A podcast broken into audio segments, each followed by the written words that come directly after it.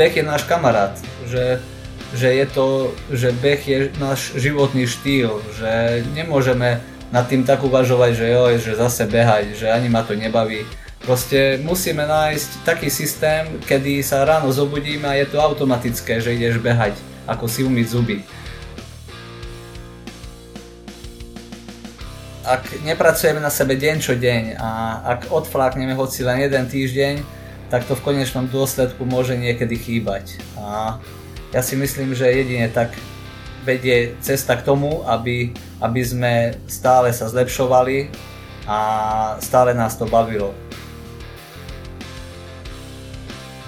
Partnerom podcastu Štartovacia čiara je spoločnosť Salomon, výrobca obuvy, oblečenia a výbavy pre všetkých milovníkov horských športov. Všetky dôležité informácie nájdete na našom webe www.štartovaciačiara.sk kde sa môžete prihlásiť ku odberu podcastu, aby ste nezmeškali ďalšiu epizódu. Ak máte námety k nášmu podcastu, návrhy na inšpiratívny príbeh či osobnosť, dajte nám o tom vedieť. Vaše maily môžete posielať na adresu podcast zavináč štartovacia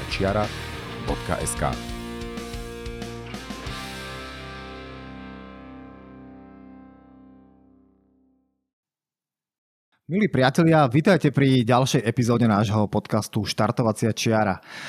Náš dnešný host sa na slovenskú ultrascénu dostal veľmi razantným a nečakaným krokom a bola to, bolo to počas ponitrianskej stovky v roku 2019, kde pokiaľ viem dobre, tak si niekoľko borcov robilo zuby na to, že uh, zvíťazí a tvrdo na to trénovali. Na štartovke sa objavilo meno Patrik Milata, ktoré väčšina ultrascény nepoznala. A tento Patrik došiel, suverénne to vyhral, spravil traťový rekord a odišiel. Tým pánom všetci zbystrili zrak a tvoje meno, Patrik, sa začal objavovať na viacerých pretekoch. Získal si potom aj niektoré ďalšie uh, traťové rekordy, takže myslím, že tento raketový nástup, ktorý si, ktorý si robil pred dvoma rokmi, uh, začínal vyzerať teda veľmi slubne, zastavila ho samozrejme pandémia, ale k tomu všetkému sa dostaneme až potom, ako si prejdeme vôbec to, z akého prostredia si prišiel na ultrascénu a tak ďalej. Takže vítame ťa, Patrik, v našom podcaste. Ahojte, ďakujem veľmi pekne za pozvanie a verím tomu, že budem zaujímavým hostom. No ja si myslím, že, že určite áno. A keď som teda narážal hneď zo začiatku na to, že sa porozprávame o tom, odkiaľ si, odkiaľ si prišiel, čím viacej sa ľudia začali zaujímať, že kto je to ten chalanisko, ktorý tu robí tie traťové rekordy, tak e, vlastne sa začalo ukazovať, že ty nie si, čo sa týka vytrvalostných športov, žiadny nováčik, že si veľmi známe meno v oblasti tzv. OCR pretekov, kde OCR znamená Obstacle Course Racing. Ale než sa ešte dostaneme k tejto časti tvojej kariéry poďme ako pri každom hostovi úplne od začiatku. Povedz nám, odkiaľ si, kto si a ako si sa k športu vôbec dostal. Pochádzam z Jablonova, je to okres Rožňava, takže dá sa povedať, že z východu Slovenska. A k športu ako takému som sa dostal, asi prvé spomienky mám, keď som mal možno 8 rokov a detko alebo ocko ma vláčili do Rožňavy do, na futbal, na futbalové tréningy kde nás ešte bolo vtedy plné ihrisko detí a nikto netušil, že čo z nás bude. Takže to sú asi také prvé spomienky na, naozaj, že e, ako 8-ročný mladý futbalista. Ale samozrejme e, ten, ten šport ako taký ma stále bavil. Dá sa povedať, že na základnej škole okrem futbalu som sa venoval na, na takej okresnej úrovni aj cez polnému behu, takže keď sa vám niekto opýta, že kedy, kedy, kedy som sa dostal asi, asi tak prvýkrát k behu, tak to boli práve tie cespolné behy na základnej škole, ale naozaj mm, vtedy človek samozrejme ešte vôbec nad tým neuvažoval, že čo, čo to bude pre neho znamenať, e, dá sa povedať, dospelosti. Hmm, nikdy som nebol žiadnym atlétom, nemám atletickú minulosť, nepatril som do žiadneho nejakého bežeckého klubu, Takže naozaj to som robil iba pre seba, pre radosť popri futbale. Takže asi, asi tak, čo sa týka nejakej základnej školy, počas strednej školy tiež som sa venoval ešte stále futbalu a stále pre mňa futbal bola, bola aj priorita, dá sa povedať. Nikdy som nad tým neuvažoval, že by som sa venoval nejakému inému, inému športu a nebolo to inak ani po strednej škole, e, kedy som sa dostal na univerzitu do Nitry, na Slovenskú polnohospodárskú univerzitu. Tam som študoval na výške a tiež e, som pokračoval vo futbale, ale mm, k tej mojej futbalovej kariére treba povedať akože kariére v úvodzovkách, že nebola to naozaj nejaká žiadna extraliga, takže najvyššie som hral 3. 4. ligu, ale išlo o to, že pre radosť, pre zábavu, pre kamarátov a boli to, boli to určite pekné, pekné športové začiatky. A dá sa povedať, že popri futbale, teraz ako si tak spomínam, um, už po vysokej škole som sa vrátil opäť do Rožňavy a tuším, písal sa rok 2013-2014, vtedy ma kamaráti oslovili, že počuj, že, že je tu nejaký beh, že Spartan, vtedy ešte každý Spartan volal, aj keď, aj keď je to Spartan, nie Spartan, ale väčšina komunity to naozaj najskôr, že Spartan, Spartan. A že čo to je? Že to je nejaký prekážkový beh, že bude vo Vechci, že 25 km, že čo, že 25 km, že toľko som v živote neodbehol. Však taký futbalový zápas, keď trvá 90 minút, tak aj svíkl som a rozkl som možno 10 km, keď taký amatér zabehne. A hovorím, a dobre, tak poďme, poďme, poďme si to vyskúšať. Však bude sranda, že veľa blata, nejaké prekážky. Tak išli sme do Vechca a vtedy to ešte fungovalo tak, že mohol si sa prihlásiť ako, ako jednotlivec alebo ako za tým. Tak tuším, že my sme sa volali kakové venčeky, a že išli sme, išli sme, a išli sme do Vechca a tak samozrejme ako netušil som, že kam idem, že či to bude v lese alebo po asfalte. Nemal som o tom vôbec žiadny pojem, že, že bežecké botasky, mal som klasické hladké boty, čo som nosil do posílky, nejaké, nejaké staré boty. Tak som sa vybral do vechca v hladkých botách a samozrejme všetko bolo v lese, po mokrom teréne. takže, takže bola to naozaj zaujímavá skúsenosť, ale naozaj, naozaj je to tak, že s tým Spartan, ale ja si myslím, že aj tak celkovo, nech je to akýkoľvek šport, beh, prvýkrát, keď človek niečo nové vyskúša, tak je to neskutočná taká eufória, dá sa povedať. A väčšinou je to tak, že keď raz to vyskúšaš a naozaj, že máš s tým také pozitívne skúsenosti, tak chceš to zažiť ešte raz. A dá sa povedať, že ja som si tiež, e, no, nebolo to tak, že teraz i hneď som sa dostal do toho kolotoča, to bol, ako vravím, asi 2013 vo Vechci, vtedy som zabehol ten Beast. Ten Beast má mm, taká najdlhšia vtedy kategória bola okolo, neviem, hovorím, 25 km sme bežali, možno nejakých 30-40 mm, prekážok. Trvalo mi to vyše 3 hodín určite, možno aj 4. Samozrejme tam prišli krče, všetko možné, ale človek, človek, človek sa bavil, no. Ale ako vravím, vtedy ešte vôbec mi to ani napadlo, že niekedy sa budem prioritne venovať či už prekážkovým behom alebo behu ako takému. Tak prešiel rok, ďalej som sa venoval futbalu a na, na ďalší rok e, opäť sa mi ozvali tí istí kamaráti, že počuj, že teraz zase bude nejaký beh, tiež Spartan a teraz e, vo Valči, ale že tam bude iba teraz e, kratšia vzdialenosť, super sa to volá, že nejakých 15 kilometrov. Že dobre, tak pôjdeme ešte raz, samozrejme.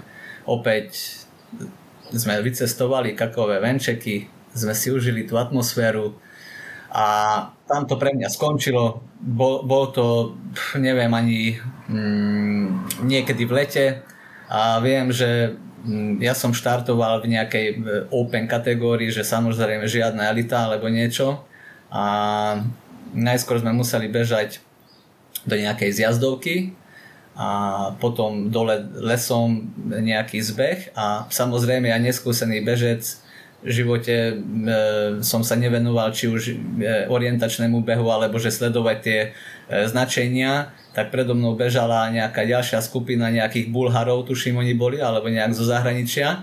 A samozrejme si nevšimli značenie, tak sme zablúdili zbieham dole nejaký kilometr, dva, pozerám, však tu už žiadne značenie nie je. A zrazu som, zrazu som bol na nejakej asfáltke pri hlavnej ceste, už tam autá chodili. Tak vtedy som si uvedomil, že ups, že to je asi, asi zlé, že, že som netrafil trasu, že bolo by na čase sa vrátiť a vtedy som si uvedomil, že asi 2 km som zbiehal dole, že na ten kopec sa musím aj vrátiť a už mi do toho nič nedá do, tej, do, do výsledku, lebo bohužiaľ už ten čas som stratil.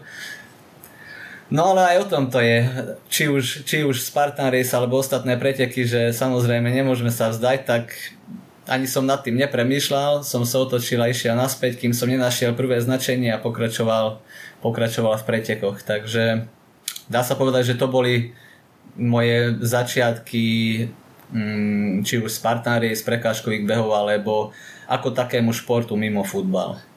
A to sme v akom roku? 2013 až 14. Ja som si to aj pozrel pre istotu, aby som bol presný.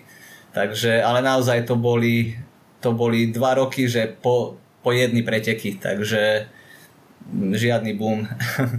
A potom ono, už ten Spartan ako tak e, bol celkom e, zaujímavým, e, zaujímavou značkou, či už na Slovensku, ale, ale aj v Európe. Vytvárali sa rôzne týmy. Tak, a prvýkrát vlastne aj na Slovensku boli zimné preteky Spartan v roku 2015 v Jasnej. A kamarát ma z Rožňavy zavolal, že počuj, že máme, máme tu voľnú stupenku, že poď ideme si odbehnúť do Jasnej, bude sranda, veľa snehu a som sa aj zúčastnil. Naozaj, naozaj to bolo skvelé, ako úplne, úplne nejaká iná atmosféra v zime, behať s prekážkami. A vtedy vlastne kamaráti ma oslovili, či by som nemal záujem e, e, aj častejšie sa zúčastňovať na tých pretekoch. Ak áno, tak kľudne by som sa mohol ku ním pridať do týmu a chodievať na preteky, cestovať či už e, v rámci Slovenska, ale potom neskôr samozrejme, či už v Strednej Európe, v celej Európe, po svete. A hovorím si, že no je to, je to veľmi zaujímavé, celkom aj bavia tie prekážky a, a ten futbal bol taký, že aj na ústupe a hľadal som možno aj iné motivačné faktory, čo by ma nakoplo, tak vtedy som si povedal, že, že OK, že poďme do toho, vyskúšam a uvidíme, že čo z toho bude. Ty si v roku 2014, ak teda som správne zachytil ten dátum, popísal príhodu, že si v strate zrazu skončil niekde e, na nejakej ceste, tak si predbehol Jima Walmsleyho. Si možno na diálku nevediac definoval jeho cestu, lebo on mal ten taký slávny zážitok, keď bežal na rekord na Western States 100 a na nejakom, neviem, 90. kilometri nie, poč- pardon, 90. míli a stratil značenie a zrazu tiež vybehol niekde na nejakú diálnicu. A sme sa teda vrátila do behov, ale to bola len taká snaha z mojej strany o, o nejakú vtipnú súku. Ja skôr ešte, než prejdeme možno aj ďalej k tým tvojim, lebo beriem, že si zaznamenal v OCR závodoch aj naozaj, že veľmi pekné, zaujímavé výsledky. Keby sme ešte možno, že skúsili tak sa vrátiť krôčik späť a trošku keby si nám povedal možno viac aj pre ľudí, ktorí nás počúvajú a sú ako keby scény, aj keď na poslednej e, diškúre na Facebooku som zaznamenal, že by sme sa nemali deliť. My sa nedelíme, len proste nejakým spôsobom ľudia, každý podľa toho, čo má rád, k tomu inklinuje a žiadnym spôsobom nevytvárame žiadny svár ani delenie. Ale predsa len, kto nepozná OCR preteky, môže nám povedať, že o čo vlastne ide? Takú, taký, taký možno rýchlo kurz geniality? Jasné, jasné, veľmi rád, ako sme sa už aj o tom bavili, tak OCR to je vlastne obstacle kurz racing. Mm, ono je to veľmi ťažké na, mm, nejak tak e, skategorizovať, lebo naozaj už tie prekážkové behy e, sú rôzneho typu, aj rôznej vzdialenosti. Ale ak by som to mal jednou vetou povedať, tak samozrejme je to beh na určitú vzdialenosť eh, s určitým počtom prekážok. Takže dajme tomu, keď eh, konkrétne sme v Spartan svete, tak tam momentálne sú kategórie od šprintu až super, beast, ultra. Tie sú, dajme tomu, 4 najznámejšie kategórie. Takže kľudne môžeme ostať v tomto ponímaní a samozrejme už aj Spartan posledné roky mali aj stadium race, kde na, vlastne na, na futbalovom či na inom štadióne sa prebiehala súťaž alebo preteky. Takže dajme tomu, či už je to 400 metrová dráha, alebo 5 kilometrová, alebo 50 kilometrová vzdialenosť, je to o tom, aby človek na, na určitej vzdialenosti zvládol tie prekážky. Prekážky sú väčšinou charakteru silových, technických, ale ide niekedy aj o, o tú, dá sa povedať, e, o tú mm, šikovnosť alebo aj náhodu, lebo napríklad aj na Spartan máte aj memory test, hodoštepom, treba nosiť rôzne e, závažia, alebo napríklad mm, vrecia, vedra, reťaze, to sú také silové prekážky. Mm, potom, e, čo sa týka technických prekážok, tak samozrejme to sú, to sú tie rôzne e, multiringy, e, ručkovacie prekážky, takže tak by som to skategorizoval. A a vlastne ide o to, aby sme, aby sme na, na trati zvládli tie prekážky bez, bez trestu, lebo pokiaľ človek nejakú prekážku nezvládne, tak v rámci Spartan musí absolvovať 30 angličákov.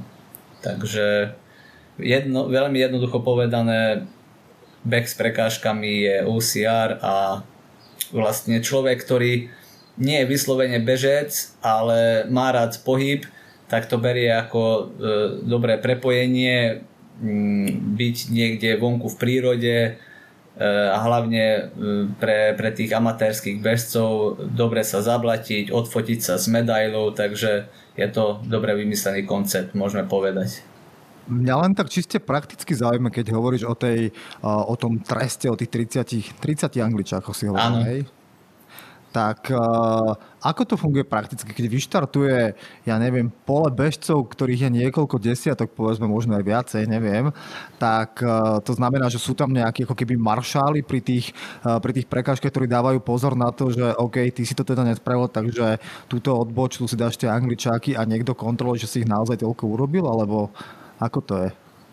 Áno, presne tak. Daj, dajme tomu, aby, aby to bolo jednoduché. Máme 30 prekážok, tak na jednej, pre, na jednej prekážke alebo na každej prekážke stojí minimálne e, dvaja alebo traja rozhodcovia alebo dobrovoľníci. Na tých e, povinných prekážkach je aj rozhodca a už po novom je tam aj kamerový systém, e, že minimálne tých elitných bežcov natáča kamera, aby náhodou sa nestalo, že či už e, urobia menej angličákov, alebo vôbec neurobia, ale chvála Bohu už sa to nestáva. Ale možno, že pri tých e, open kategóriách je to ešte bohužiaľ bežné, že niektorí ľudia či už e, na miesto 30 urobia 25, alebo jednoducho pozrú sa doprava doľava, ale o tom sa ani nebavme, lebo naozaj e, je to zbytočné, väčšinou 99% prípadov príde na, na, na, tie pre, na tie behy alebo na tie preteky kvôli tomu, aby, aby dokázal sám sebe, že na to má, takže prídeš na prekážku, dajme tomu, je to, je to nejaké ručkovanie, pokiaľ nespravíš prekážku, tak automaticky ťa čaká ten trest tých 30, 30 prekážok, 30 e, e, angličákov. A keď by som to zobral z takého hľadiska, trošku beriem, že špekulujeme a vrtáme sa v malých hernostiach, Nefunguje to aj tak, že si proste má niekto spočítané, že toto je prekážka taká, že mi to zaberie veľa času a príliš sa pri nej vyčerpám a radšej spraviť tých 30 angličákov a rovno mažať ďalej? Áno, veľmi dobrá otázka, lebo napríklad mm, veľmi radi organizátori robia také prekážky, že napríklad nosenie vedra alebo vreca do ťažkej, ťažkej zjazdovky, že si predstav válču alebo e, neviem, mal, e, malinobrdo, kde napríklad urobíš na, na 400 metroch e, dobreženie 100 výškových alebo aj viac, 150 a zobrať ti vrece hore dole trvá možno aj 15 minút, tak samozrejme angličákmi by si to mal vybavené za ani nie za dve minúty a ideš ďalej.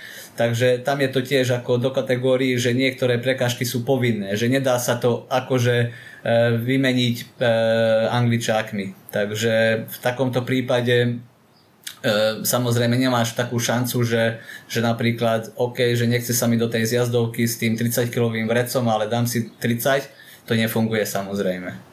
Čiže keď to nedáš, tak si, tak, tak si diskvalifikovaný. Dá sa povedať áno, to ťa nepustia ďalej, to ťa nepustia ďalej, áno. Ale napríklad je aj tiež v rámci tých Spartan je častokrát aj plávanie, a samozrejme môže sa stať, že, že tam príde človek, ktorý nevie plávať alebo má nejaký, nejaké problémy s dýchaním vo vode a tak ďalej, tak v tom prípade sa to dá vymeniť, tuším, za, za štvornásobok alebo 5 násobok angličákov, že 120, 150 musí urobiť, nemusí preplávať, neviem, tých 200 metrov, ale dá si 150, čo je, ďakujem pekne a môže bežať ďalej. Takže radšej podľa mňa aj ten človek sa naučí plávať, ako, ako si dať 150 angličákov.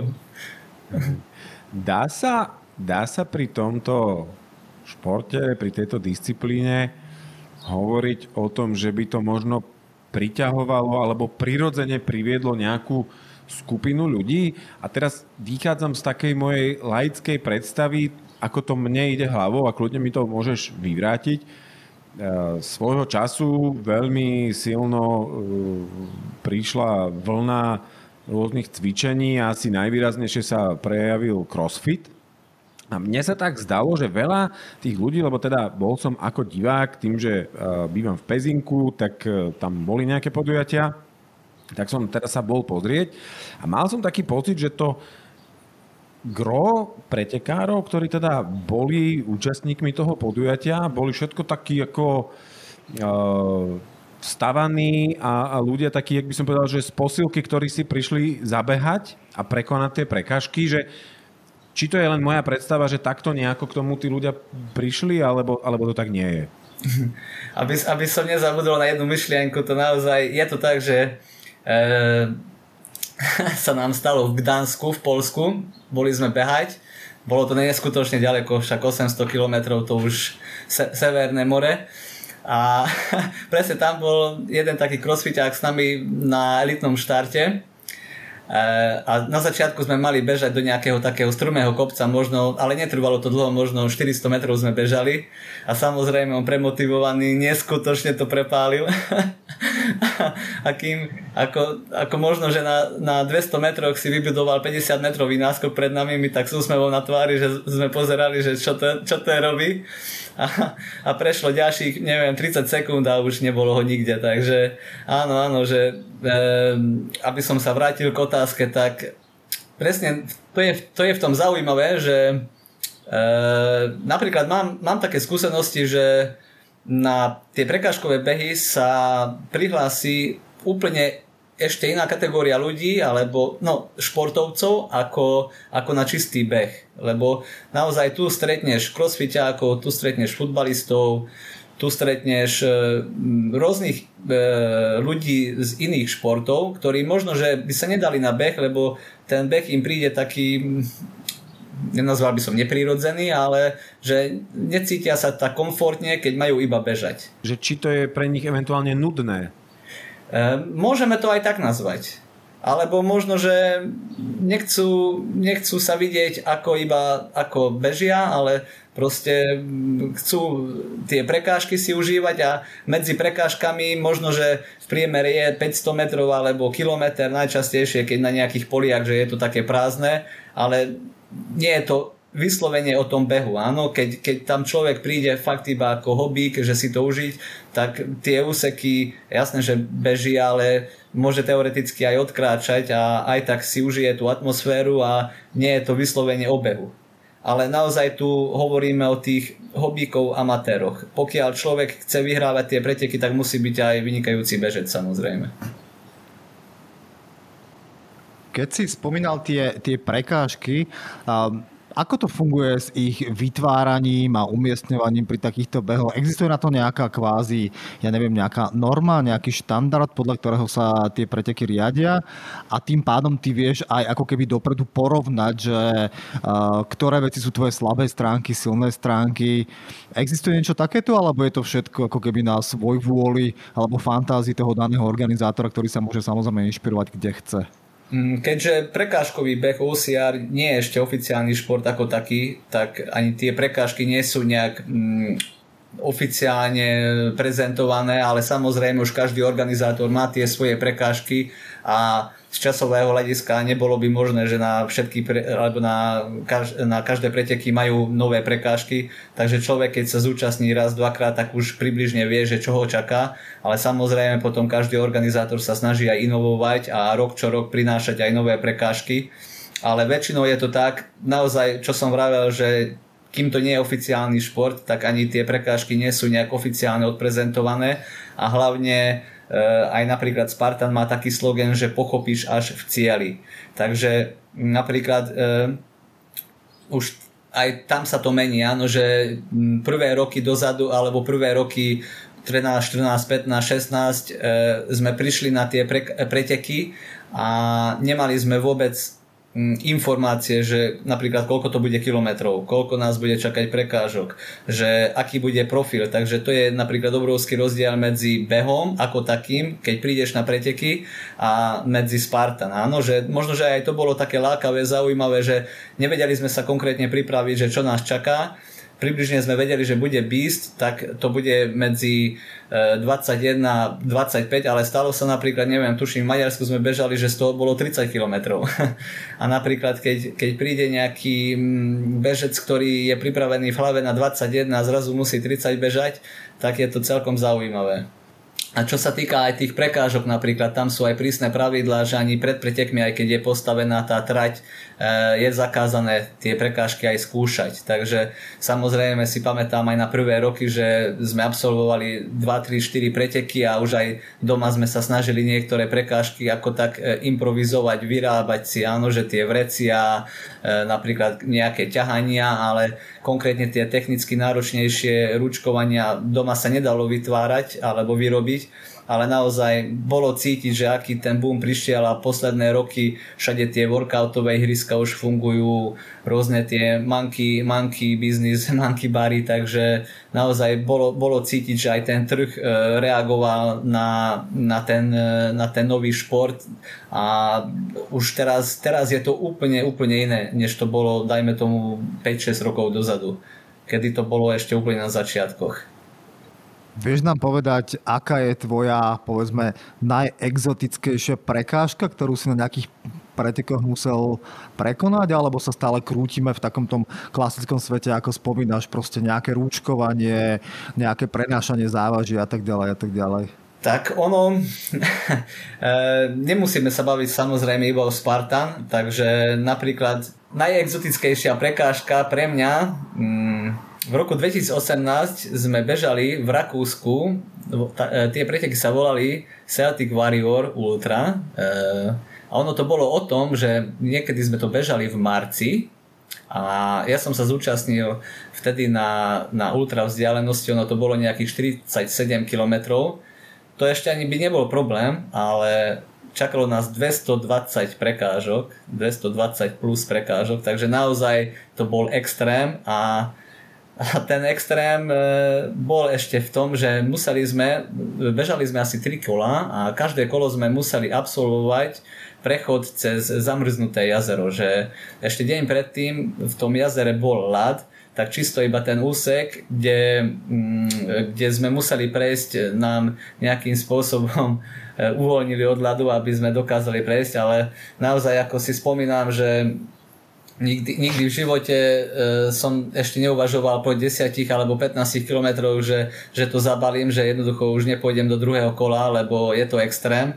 Ale nakoniec, nakoniec som to zvládol, skončil som tretí, ale naozaj asi vtedy som musel najviac výjsť z tej komfortnej zóny, čo sa týka prekážkových behov, lebo lebo zamrznutý ešte potom bežať ďalšie 3 hodiny, to, to, bolo, to bolo niečo extra náročné. No my by sme to asi nerobili, tak ti poviem. Takže je to exotika. A, a spomenul si takú zaujímavú vec, a, ktorú vidíme aj, aj na tej ultrascéne do istej miery. Spomenul si, že tie preteky pred tými, čo ja viem, 7, 8 až 9 rokmi boli úplne iné než tie, ako keby, ktoré sú teraz. Čiže chápeme to tak, že asi sa teda sprofesionalizovali, nastúpili veľké značky do celého, do celého toho uh, sveta. Stal sa z toho taký kvázi oveľa väčší kolotoč. Uh, ako, to, ako to vnímaš, vnímaš ty? Lebo značka Spartan je v súčasnosti veľmi silná. Vieme dokonca, že uh, v rámci tohto roka sa spojili s niektorými známymi ultrabehmi, takže prenikajú tieto veľké značky aj do ultrasveta. Takže ako ty vidíš ten vývoj uh, aj tohto prekážkového behu za tie roky, ktoré si sa v ňom pohyboval. Áno, áno, už, už je to také zoštandardizované, by som povedal. Už organizátori nemajú až tak voľné ruky ako kedysi.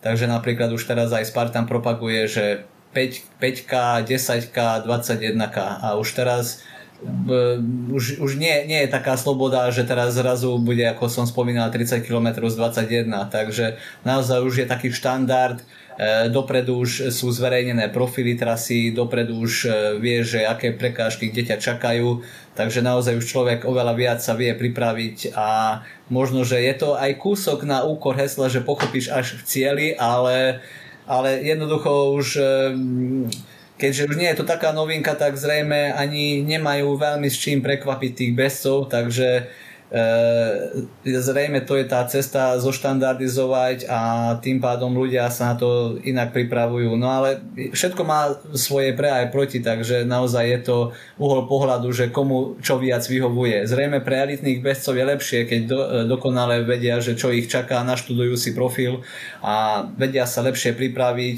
vedia, že kde budú občerstvovacie stanice, vedia, že kde budú aké prekážky a tak si rozložiť sily. Takže naozaj, naozaj je to na diskusiu, áno, že čo je lepšie, že, že pochopiť až cieli, alebo už byť na to pripravený aj dva dní pred pretekmi. Takže to je jedna vec a čo si aj spomínal, že áno, že sa spojili e, s rôznymi organizátormi, tak Spartan ide tiež novou cestou, to bude Spartan Trail, alebo už aj je teda. A tam to budú e, úplne e, behy bez prekážok.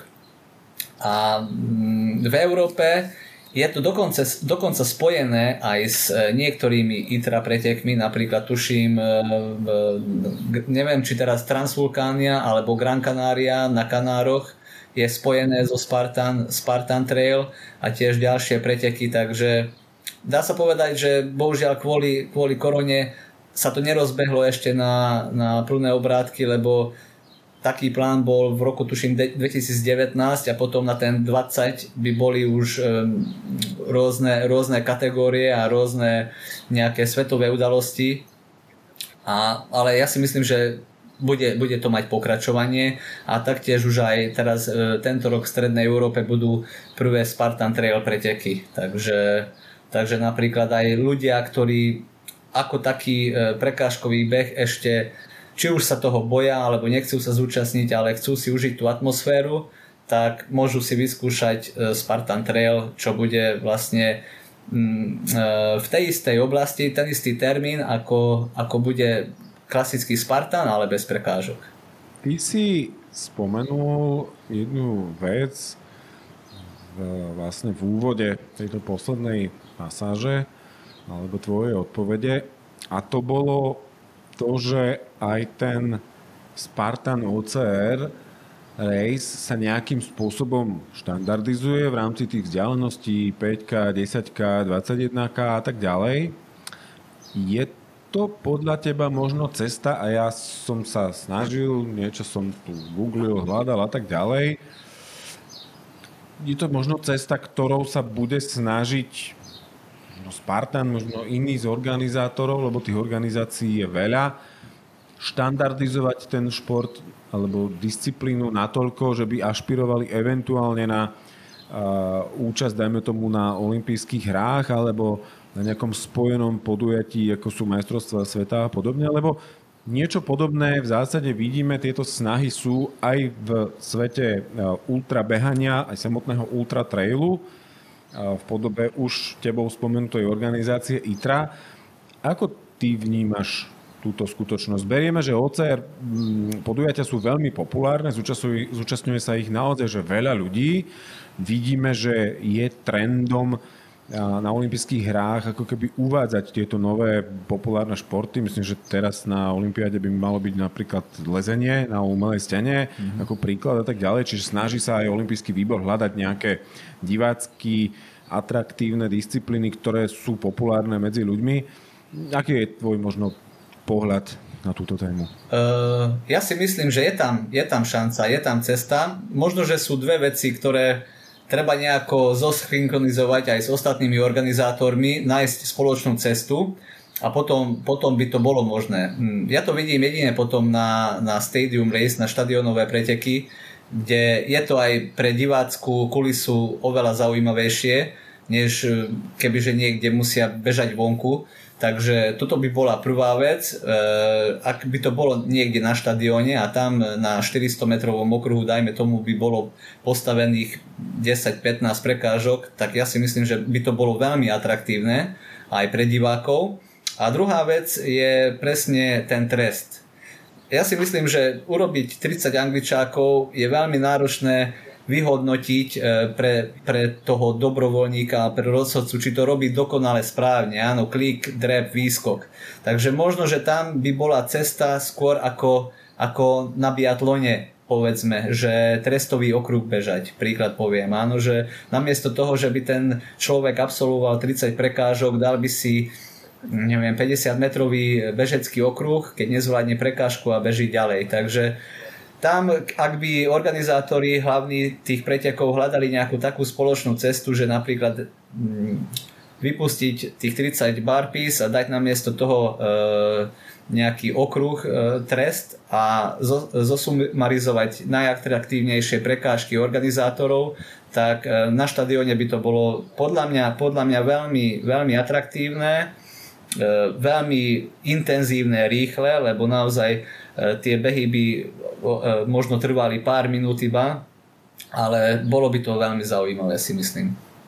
Ja len teda e, k tomu, k tomu, čo si spomínala, možno pre tých, čo nevedia, tak v podstate v tomto roku štartuje séria podujatí, ktorá sa, teda, ktorá sa organizuje pod značkou Spartan Trail World Championship a jedná sa teda o niekoľko pretekov počas celého roka s tým, že na každom kontinente sa deje nejaký a tak ako si spomínal, tak k nám najbližšie je Lavaredo Ultra Trail, ktorý sa koná na konci júna, čiže v podstate za necelé dva mesiace. To je teda jeden, jeden z pretekov a ako hovoríš, posledné zastavenie bude potom na Transgran Canarii, ktorá sa vlastne koná na jar budúceho roka. Čiže tieto preteky sa stali vlastne súčasťou týchto týchto, tohto celého, celého programu Spartan Trail World Championship. Jedna z vecí, ktorá s tým nástupom veľkých značiek aj do toho ultra je spojená, sú samozrejme lepšie prize money. Dočítali sme sa teda, že 30 tisíc dolárov je suma za víťazstvo na každom z týchto pretekov, takže ako vidíme, veľké peniaze začínajú prichádzať aj, aj do ultra. A už keď sme teda do toho takto postupne premostili, tak skús nám teda načrtnúť, ako sa z teba úspešného Spartanového športovca stal, alebo teda ako si našiel tú cestu k tomu, k tomu ultra, lebo ešte sme sa vlastne nedotkli toho, ak nám to môžeš zosumarizovať.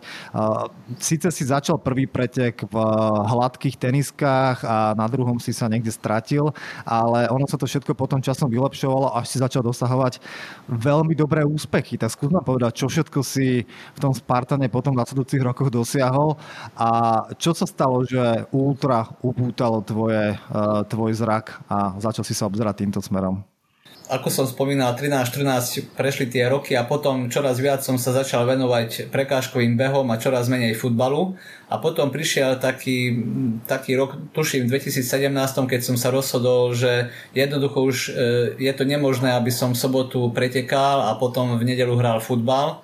Takže vtedy už e, prišlo také rozhodnutie, že chcem sa naplno venovať či už prekážkovým behom alebo klasickým behom Takže tieto roky boli, dajme tomu v roku 2016, ale skôr by som povedal 2017. E, samozrejme, ono to prichádza e, s tým, že som sa zúčastňoval e, či už čoraz viac pretekov a začal som sa stretávať s, komun- s komunitou bežcov, ktorí nie sú iba futbalisti, takže, takže samozrejme začal som aj inak trénovať, začali ma viac baviť behy v teréne, viac ma začalo baviť e, e, čo najzaujímavejšie nejaké také výstupy, viac som sa pohyboval v horách, takže naozaj bolo to cítiť, že nie, nie je už iba o tom, že, že zahrať si futbal, a skôr by som povedal, že už vtedy ten futbal ma vôbec ani nebavil.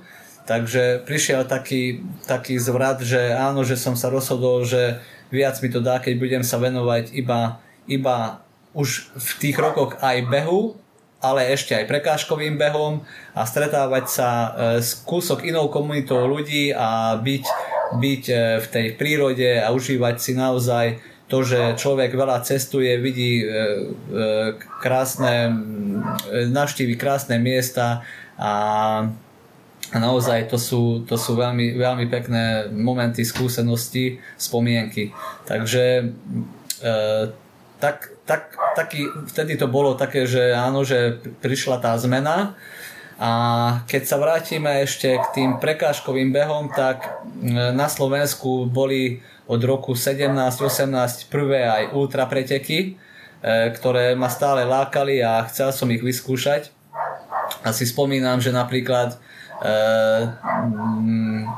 prvé také náročnejšie vzdialenosti som zabehol v roku 2016, e, keď som sa postavil vo Vechci opäť na, na Spartan Ultra a si spomínam, že naozaj vtedy ako neskúsený neskúsený prváčik, dá sa povedať, mm, e, nemal som nejaké žiadne očakávania, chcel som si to užiť a, a naozaj to aj tak bolo, nebol to žiadny nejaký výsledok, tuším, do prvej 20 som sa zmestil, asi som bol 18. A potom čoraz viac som sa začal venovať e, tomu, aby, aby som sa zlepšoval v tom behu.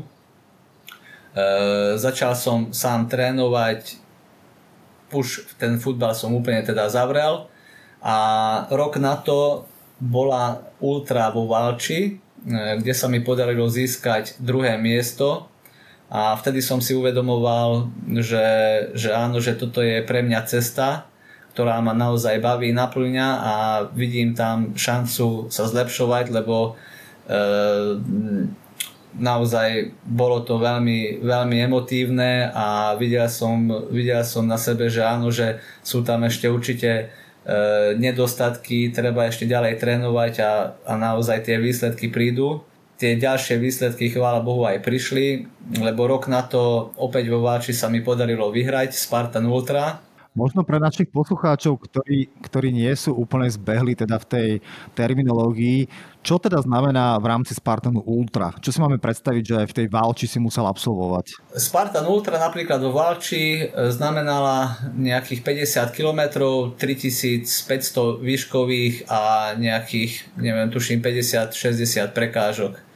Takže to bola, to bola Spartan Ultra a napríklad Sparta, Spartan Ultra je taký koncept, že tam sme bežali vlastne e, tri také rôzne menšie kolečka a bola jedna taká komfortná zóna, kde sme sa mohli dvakrát vrátiť a tam sa vlastne občerstviť. Samozrejme boli aj občerstvovacie stanice, ale tam sme mali aj svoje veci, že keď človek na, náhodou, že chcel nejaké vlastné občerstvenie alebo sa prezliesť čokoľvek, tak tam sme sa museli stále vrátiť po nejakých 15 a 35 km a ešte na konci tuším 5 km dozadu a, a vlastne áno, bolo, bolo tam potrebné na tých 50 km strašne veľa výškových nastúpiť a absolvovať tie prekážky, takže to bola Spartan Ultra vo Valči.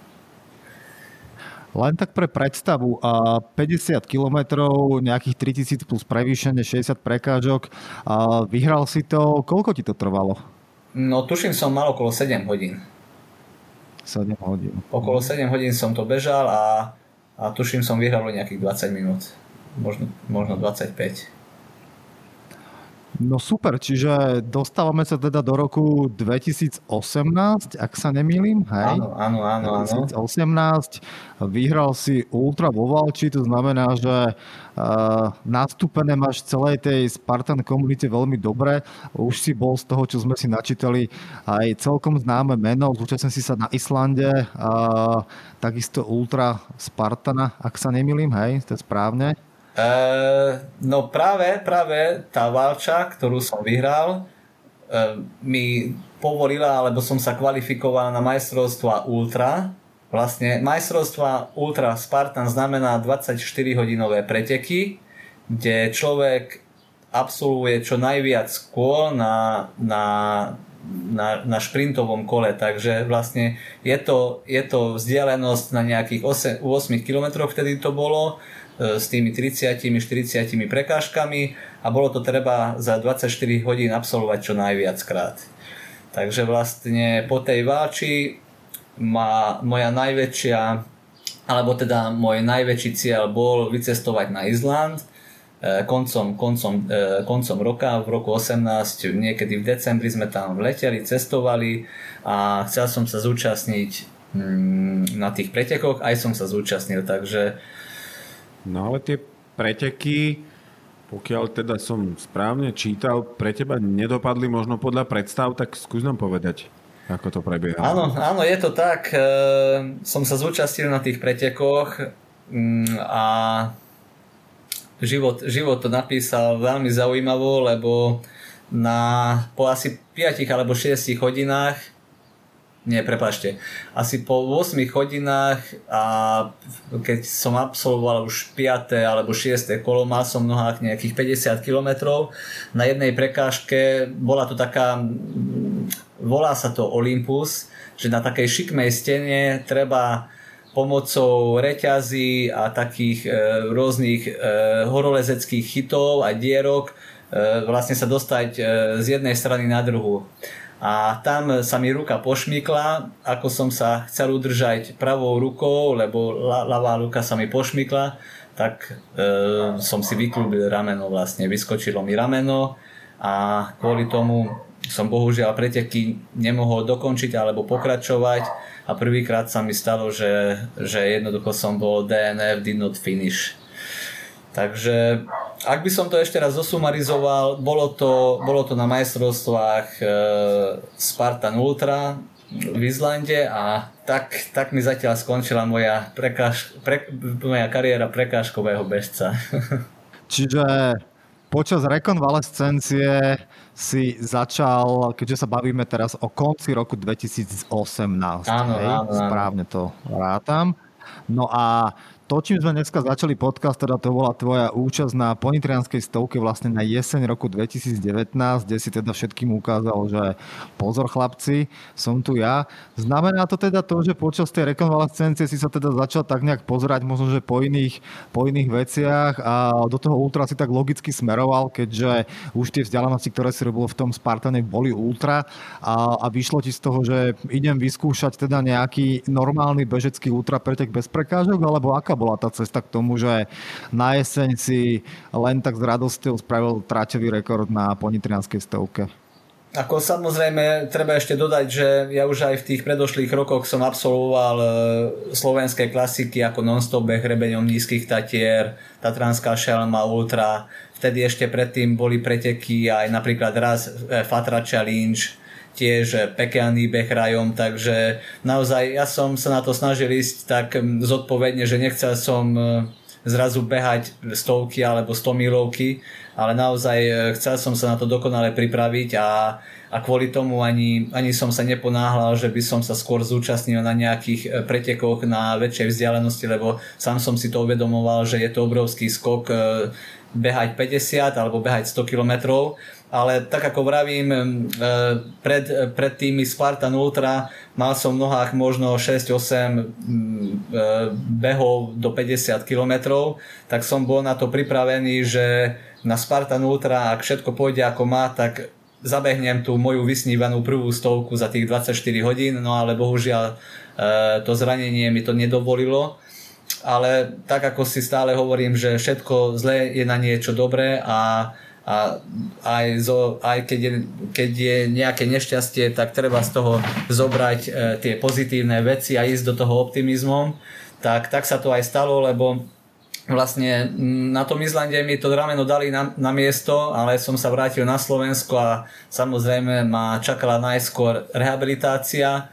Tam e, najskôr som si myslel, že, že to zvládnem aj bez, bez operácie, ale keď mi všetci povedal ortopéd, že môžem to, môžem to zvládnuť aj bez operácie, ale musím s tým počítať potom, že pri akomkoľvek e, rýchlom pohybe mi to rameno môže opäť vyskakovať, tak som sa rozhodol, že OK, že poďme, poďme do toho, že ja chcem ešte normálne fungovať a nech, nechaj pár mesiacov počkám, ale potom, potom chcem opäť vtedy ešte v kútiku e, e, som dúfal, že po prekážkach lietať Takže v marci ma operovali v roku 2019 a, a odvtedy vlastne e, prišla, prišla taká, taká nová, nová alebo taký, taký môj, môj nový životný príbeh, dá sa povedať, lebo Mm, tak ako som vravel, že všetko zle je na niečo dobré, tak zrejme som to mal tak e, niekde, niekde dané, naplánované, že tá operácia a to zranenie muselo prísť a vtedy som vlastne bol aj nútený, aby, aby som na tie prekážky na nejaký čas úplne zabudol a začal sa venovať ešte viac iba, iba behu a ešte detaľnejšie e, rozoberať moje tréningy a snažiť sa zdokonalovať tam, kde, tam, kde vidím svoje najväčšie nedostatky. Takže tak to aj vlastne bolo. E, vlastne ako ma operovali v marci, tak Samozrejme, nikomu neodporúčam, ale už týždeň na to som jednou rukou, dá sa povedať, e, najskôr kráčal a potom už behal. A dá sa povedať, že mesiac po operácii už som absolvoval v Maďarsku preteky Matra Babes Trails, kde vlastne sme bežali, to je trať 54 km a nejakých 2900 výškových. Takže jednoducho som si povedal, že aj keď pôjdem do rizika, lebo ak náhodou, že sa pošmyknem a spadnem na tú ruku, tak samozrejme to nebude nič príjemné. Ale tak som aj pokračoval v tej príprave a v kútiku, v kútiku som dúfal, že koncom roka, keďže, keďže mám dostatok času sa venovať už iba behu a nemám pred sebou nejaké také tréningy, že aj prekážky a menej behu, tak som sa rozhodol, že vyskúšam v roku 2019 e, svoje prvé preteky nad vzdialenosti 100 km.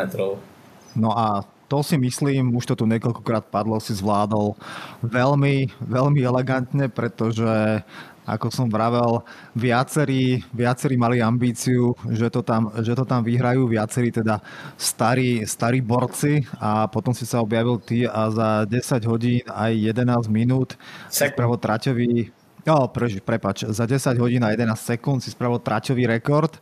A ja si, ak si správne spomínam, ja som potom čítal nejaký tvoj race report alebo rozhovor, kde uh, si vravel, oprav ma, ak sa milím, že takú bolesť si v živote nezažil.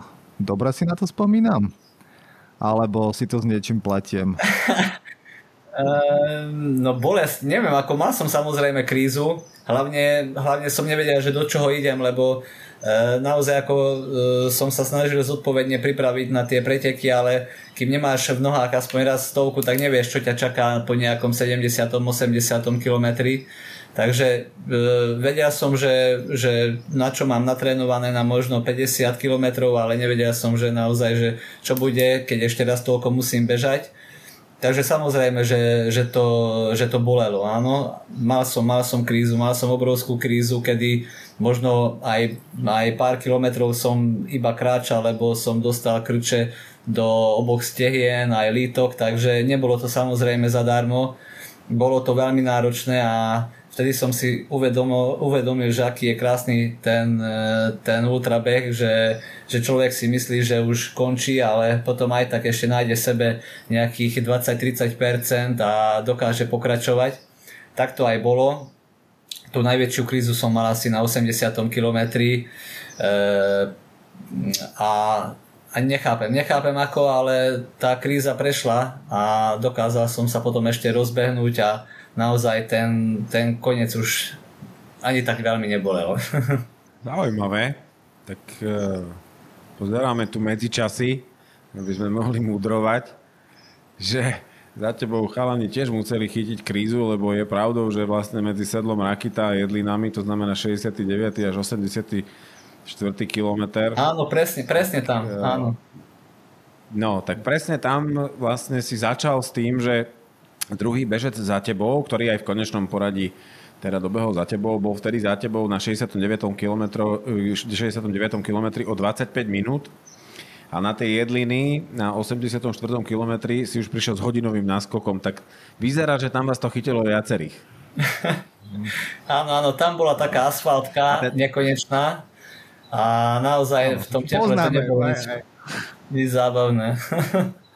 a, takže ty ešte aj v kríze a, si teda tomu riadne nadúpal a teda treba povedať, že akože ten výsledok bol naozaj impozantný, lebo vlastne ďalší bežec za tebou mal odstup a hodinu 27 minút, takže naozaj, že klobúk dole, nový traťový rekord.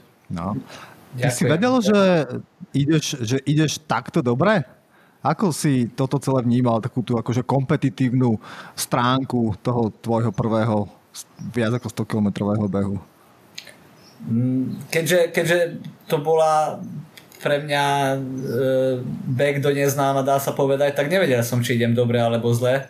Jednoducho som e, vedel, že, mm, že na čo mám do tej polovice. Áno, že vedel som, že, lebo ja najradšej behávam také modelované behy, keď napríklad, poviem príklad, že mm, na jedna tretina behu odbehnem také isté výškové, čo by ma čakalo na tisícke, e, či na, prepáč, na stovke, tak viem, že napríklad keď 35-40 km e, s 1500-2000 výškovými e, komfortne dokážem zabehnúť za určitý čas, tak viem, že raz ešte toľko zabehnem a ešte možno viac, takže naozaj ja som sa pripravoval takými modelovanými behmi a preto som aj vedel, že, že čo si môžem dovoliť na začiatku, že, že čo by už nebolo napríklad vhodné. Takže dá sa povedať, že som to kontroloval a preto som aj rád, že, že napríklad som sa nerozhodol a o 2-3 roky skôr bežať nejaké dlhé vzdialenosti, lebo vtedy by som na to ešte určite nebol pripravený.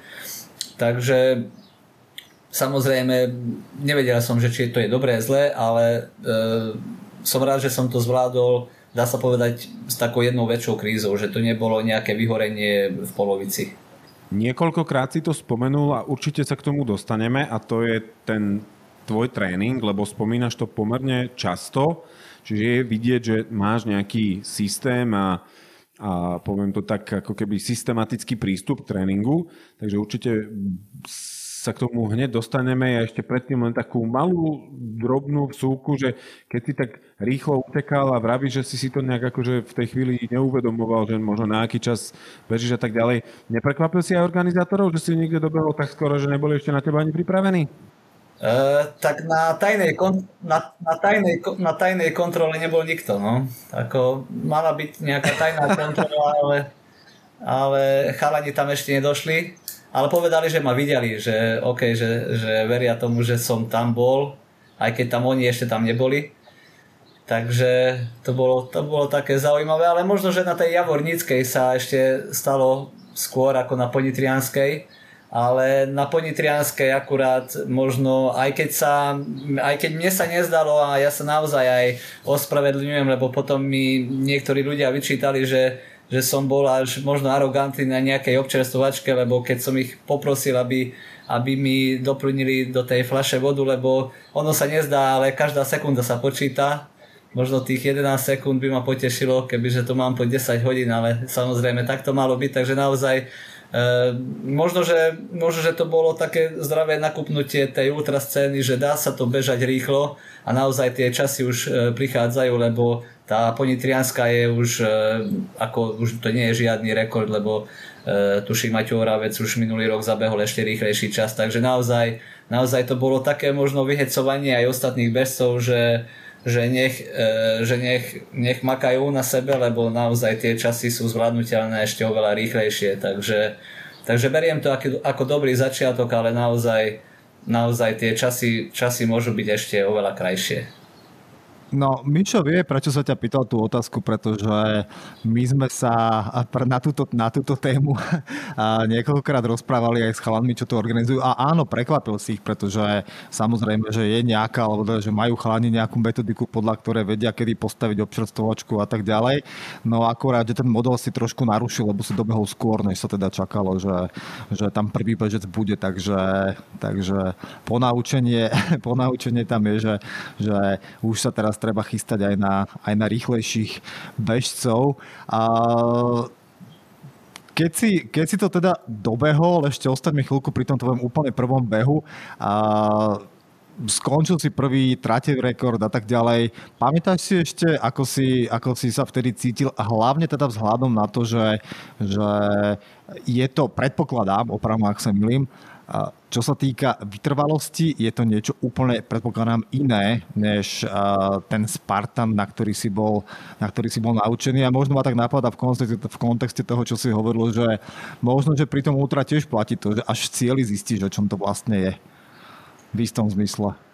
Určite, určite áno. Ako bol, to, bol to krásny pocit a naozaj to, ten, ten ultrabeh to je ako, to sú ako ročné obdobia, alebo možno, že počasie na jar, že že prežívaš tam rôzne pocity, že raz, raz máš pocit, že, že sneží, raz, že svieti slniečko a naozaj o tom to je a podľa mňa preto to láka aj, aj viac ľudí, že, že tam, tam už naozaj úplne vyjdeš alebo vystúpiš z tej komfortnej zóny a, a nevieš, nevieš, čo ťa čaká o, na 80.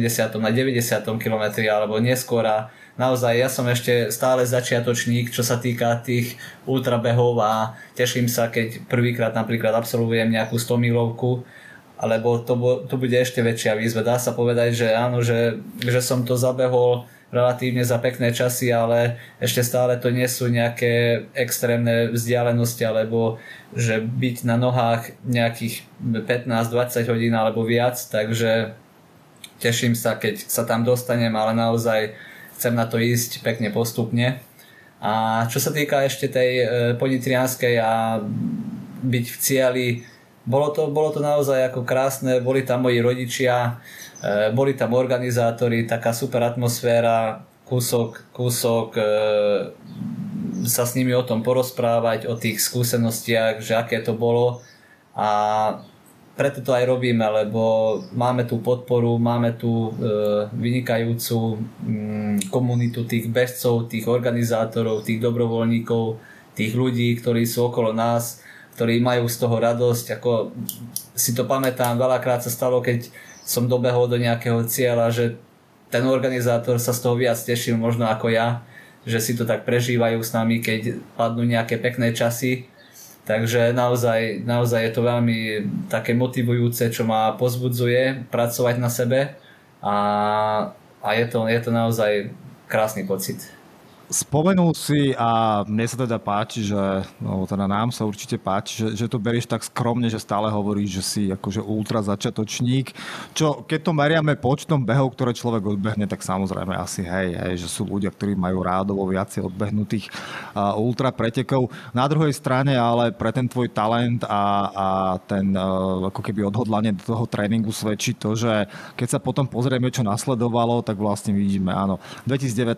Ponitrianská 100 stovka prvé miesto, potom teda o niečo neskôr Javornická stovka z hodou okolností prvé miesto, hej, potom máš tam niekoľko, máš tam Piroš 85, 85 kilometrový beh, kde si skončil takisto prvý. Keď teraz rátam len tie ako keby naozaj ultra, ultra preteky, v 2020 to pokračovalo biek 7 dolín, hej, tam takisto, tam si bol na druhom mieste, na Balatone 108 km ultra trail, tam si skončil prvý.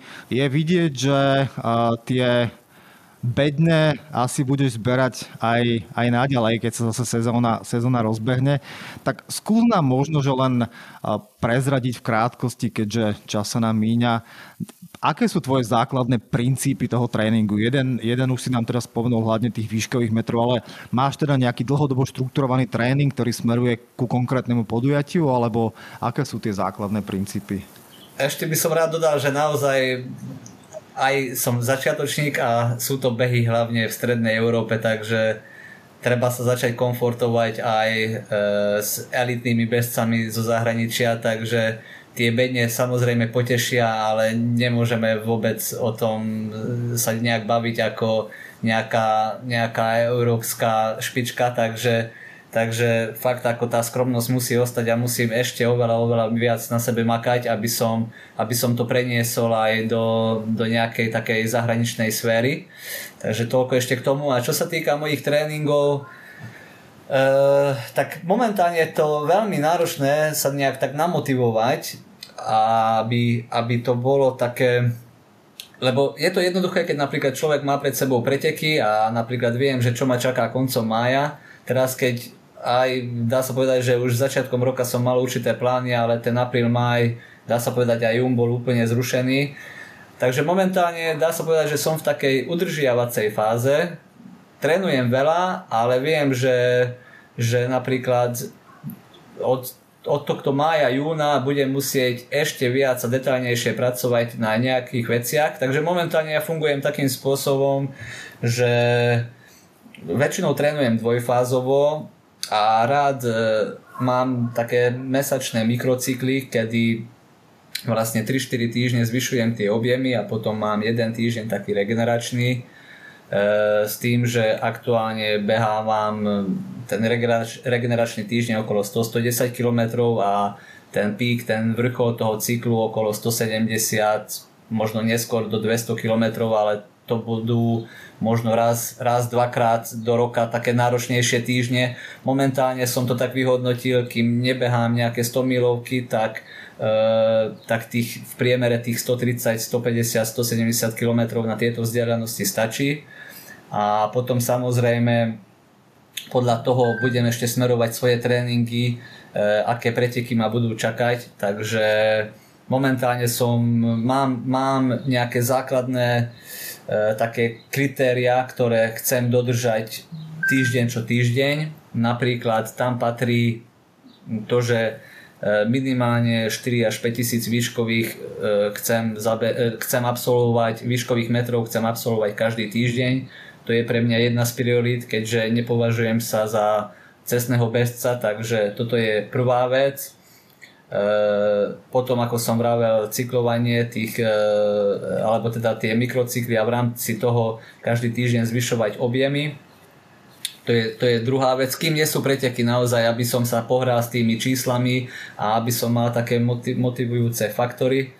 A potom, ako som už spomínal aj predtým, keď už budem vedieť, že čo ma čaká, možno keď sa dostaneme k tým plánom, tak už aj konkrétne tie detálne e, tréningy budem smerovať e, k tým pretekom. Po všetkých tých rokoch, ktoré ty teda si do toho tréningu, tréningu investoval, aký je tvoj názor na konzistentnosť trénovania? A berme to ako taký odkaz všetkým tým ostatným bežcom, ktorí nás teraz počúvajú. Čo je pre teba v dlhodobom horizonte ten najpodstatnejší faktor uh, tréningu. Teraz nehovoríme o úspechu, lebo každý si ho meria samozrejme inak. Ty si ho meriaš tak, či budeš stať na bedni, alebo sa vieš porovnať s nejakou, povedzme, európskou svetovou elitou. Priemerný ultrabežec má asi trošku iné ciele, ale ak sa na, pozrieš teraz späť na všetky tie roky, čo bol ten najdôležitejší faktor tvojho trénovania? Že si musíme uvedomiť, že beh je náš kamarát, že, že je to, že beh je náš životný štýl, že nemôžeme nad tým tak uvažovať, že jo, že zase behať, že ani ma to nebaví. Proste musíme nájsť taký systém, kedy sa ráno zobudíme a je to automatické, že ideš behať, ako si umyť zuby. Že, že naozaj, že to nie je tak, že teraz ja musím. Ako samozrejme, že, že nech stále sa nám chce, áno. Ako veľa dní je o tom, že som unavený, že sa mi nechce, viem, že, že proste jednoduchšie by bolo proste si to vynechať, ale jednoducho E, keď prídeme na to, že, že to nemá žiadne obchádzky a nedá sa to preskočiť, že to nepríde zadarmo, že všetko nás niečo stojí a, a nikto to nemá, takže teraz ráno sa zobudí a je, je víťaz, tak vtedy, vtedy človek zistí, že jednoducho ak, ak, nemá, ak e, ak nepracujeme na sebe deň čo deň a ak odflákneme hoci len jeden týždeň, tak to v konečnom dôsledku môže niekedy chýbať. A ja si myslím, že jedine tak vedie cesta k tomu, aby, aby sme stále sa zlepšovali a stále nás to bavilo. A tým, že si nám teda takto načrtol, ako vyzerá ten tvoj tréningový scenár, aké sú konkrétne tvoje plány na povedzme tento rok, aj teda v kontexte toho, že veľa vecí sa porušilo, ale ja viem, že sú nejaké veci v čase, na ktoré sa pripravuješ ktoré ťa čakajú, takže skús nám teda poodhaliť, čo je tvoj najbližší plán. Tak zatiaľ ten májún vyzerá tak, že bude, bude ešte bez pretekov a možno, že ku koncu júna, keď už aj nejaké preteky budú, tak zrejme ešte iba, iba na Slovensku alebo možno v centre Európe ešte som nezačal študovať zahraničné možnosti. E, rád chodím aj do Polska, e, či už do Maďarska, takže ten jún ešte je otvorený. Zatiaľ e, práve dneska som sa registroval koncom júla na, na Ultrafatru 50 takže to bude možno prvý taký beh, ktorý určite absolvujem, alebo prvé preteky, ktoré určite absolvujem. Práve som sa informoval aj ohľadom ehm, nízkotatranskej stíhačky, ale zatiaľ tam registrácie nie sú otvorené. Naozaj ja úplne chápem organizátorov, že je veľmi ťažké hlavne e, také stovky plánovať, otvoriť registrácie, však od 9. máme ešte vlastne stále zákaz vychádzania, takže je to úplne pochopiteľné, že ťažké je niečo plánovať, zorganizovať, takže aj keď e, náhodou, že by som e, pred koncom júla nepretekal, tak určite plánujem absolvovať nejaké vlastné výzvy, tak ako napríklad aj minulý rok sa mi podarilo prebehnúť e, z Rožňavy do Košíc, dá sa povedať cez červenú turistickú značku, čo bolo nejakých 80, 83, 5 kilometrov. Takže ja sa sám namotivujem, ak náhodou preteky nebudú, ale každopádne svoju prípravu budem smerovať e, k tej ultrafatre a potom v auguste ma čaká vrchol sezóny a to na UTMB e, kategória CCC, takže v dušičku už e, posledné 3 mesiace, čo ešte mám, alebo teda 3,5, tak už smerujem na koniec augusta, dá sa povedať. A v rámci teda tej, tej tréningovej inšpirácie, keďže vyzerá, že naozaj sa k tomu staviaš tak štrukturovane, keďže vrchol sezóny tohto roku by malo byť CCC, dúfajme, že, že sa tie preteky nezrušia, že, že budú, že pandémia nám to dovolí. Keďže všetky preteky z programu UTMB majú dosť intenzívny výškový profil, Chystáš sa už na toto nejak špeciálne, alebo to je ešte vec, ktorú ako keby ešte máš niekoľko mesiacov dovtedy, čiže začneš na ňu uvažovať neskôr? Ako samozrejme, tak ako hovorím, doteraz som bol v tej udržiavacej fáze, ale už aj doteraz e, som absolvoval tie niektoré konkrétne tréningy, ktoré už ma tam smerujú. Čo sa týka toho modelovania, tak e, e mal som už veľa takých behov, kedy dajme tomu, že CCC bude mať stovku a 6000 výškových, takže momentálne už tak e, hlavou sa na to pripravujem, že napríklad e, keď odbehnem 30 km, nech to má niekedy aspoň tých 2000 výškových, aby, aby v priemere tam, tam bolo tých 10, e, 10 a 600 výškových, takže toto bude samozrejme jediná cesta, ako sa tam pripraviť na, na tie výškové parametre, lebo stov, stovky už mám za sebou, tam, e, tam to je jedna vec, ale mm, zase doterajšie stovky, čo som bežal, či už to bola Javornícka, Ponitrianská alebo BX7 Dolin, tak všetky mali o nejakých 1500 až 2000 výškových menej. Takže preto beriem aj Ultrafatru ako dobrú prípravu, lebo tam tých výškových je v priemere viac a aj tú nízkotatranskú by som bral ako, ako super prípravu, lebo ono to je 6 týždňov pred, e, pred CCC a ten výškový profil je iba o malinko e, jednoduchší, dá sa povedať, lebo tam tuším na stovke je okolo 5200 alebo 5300 výškových. E, samozrejme ma čakajú e, náročné tréningy, kedy, kedy či už minimálne, minimálne tých 5-6 tisíc výškových budem chcieť absolvovať v rámci jedného tréningu. Teraz je veľmi lákavé Everesting, takže tiež e, nad tým ešte uvažujem, ale tak som to vyhodnotil, že nebudem sa ponáhľať s tými náročnými tréningami, keďže viem, že do augusta ešte mám stále takmer 4 mesiace, 3,5 Takže tieto náročnejšie tréningy ma ešte iba čakajú, ale určite ich potrebujem absolvovať, ak chcem dosiahnuť pre seba uspokojivý výsledok na CCC. Ja len teda pridám k tomu, čo hovoríš o, o tréningu na, na to prevýšenie. Tí, ktorí sledujú aj povedzme náš web alebo si pamätajú náš podcast s uh, ultrabežeckým koučom Jasonom Kúpom, tak uh, jedna z jeho takých hlavných rád tréningových, čo sa týka prípravy na konkrétny pretek, spočívala presne v tom, čo hovoríš ty, že vedieť si zrátať dopredu, aký je výškový profil teda toho preteku, na ktorý sa, na ktorý sa chystám. Samozrejme vo veľkej zjednodušenosti vyrátať si priemerný, priemerné nastup nastupané metre na kilometr, ktoré ma počas toho preteku čakajú a snažiť sa s podobnými výškovými metrami takisto trénovať. To znamená, že tak ako hovoríš ty, pokiaľ mám 6000 na 100 km, tak by som adekvátne sa mal snažiť eh, behať výškové metre na kratších tréningoch, aby to, aby to telo bolo eh, pripravené na eh, také, takéto prevýšenie. Čiže je to asi, asi univerzálna rada, ktorá, ktorá funguje. To len tak na Margo. Určite áno, tak ako som ja vravel, modelovať, modelovať, trénovať, jedine takto to pôjde, lebo naozaj tie výškové sa nedajú, nedajú nejak okabátiť, že teraz tam určite ešte lepšie, ešte viac ako, ako tých 10 a 600, takže preto, preto viem, že čo ma čaká, čo ma neminie. Samozrejme, hlava na to je pripravená, dúfam, že aj zdravie, aj telo bude poslúchať a bude všetko OK a absolvujem, absolvujem tie náročné tréningy, ale to, to aj každému aj radím, keď s niek- niekým o tom diskutujem, že ako trénovať, čo robiť, kam sa pripravovať, tak jedine takto, že, že smerovať aj ten tréning eh, na tie konkrétne preteky. Bez toho to podľa mňa určite nepôjde. Možno, že pôjde, ale oveľa slabším výsledkom. Ty si spomínal a veľ, vo veľkej skromnosti, že teda síce dosahuješ dobré výsledky, ale stále teda nejakej, na nejakej slovenskej alebo stredoeurópskej úrovni a tak ďalej. Je vidieť, že k tréningu pristupuješ veľmi zodpovedne a systematicky.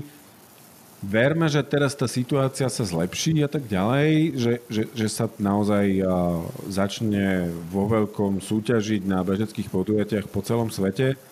Moja otázka do budúcnosti, ak možno snívaš, alebo rozmýšľaš nad tým, čo je pre teba takéto vysnívané, vytúžené, že toto je to podujatie, alebo možno miesto, kde by som si chcel zabehnúť? Tak ja si myslím, že to UTMB je pre každého e, horského bežca taká olimpiáda, meka, meka tých behov, takže určite som veľmi rád, že, že som tam na tento rok registrovaný, takže za, ako tento rok jediný cieľ a ja si myslím, že je to, je to takto v poriadku.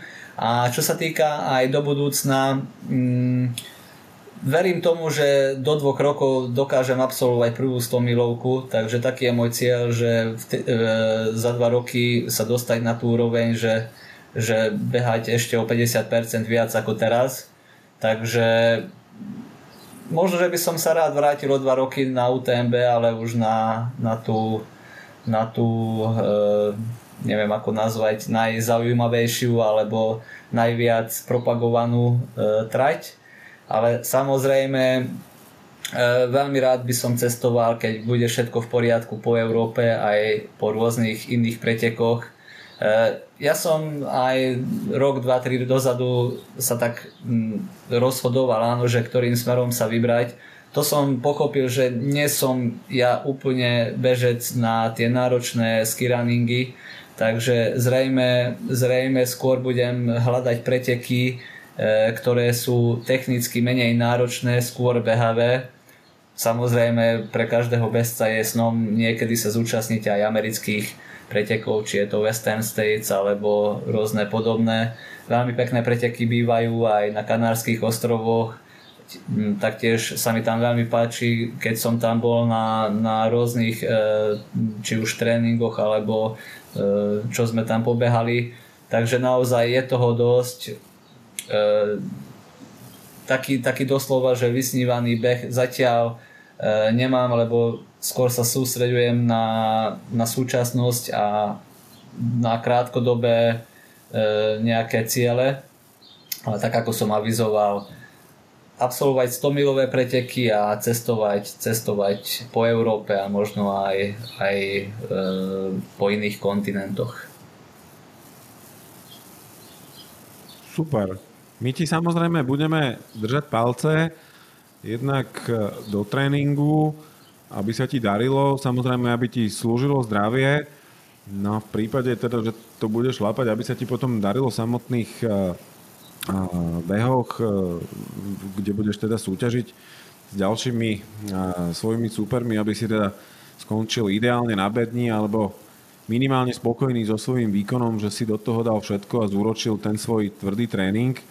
Takže s týmto prianím ďakujeme za účasť v našom podcaste. Veríme, že sme našim poslucháčom opäť priniesli zaujímavý pohľad aj teda s tým úvodným exkurzom do sveta OCR Takže ďakujeme za nás.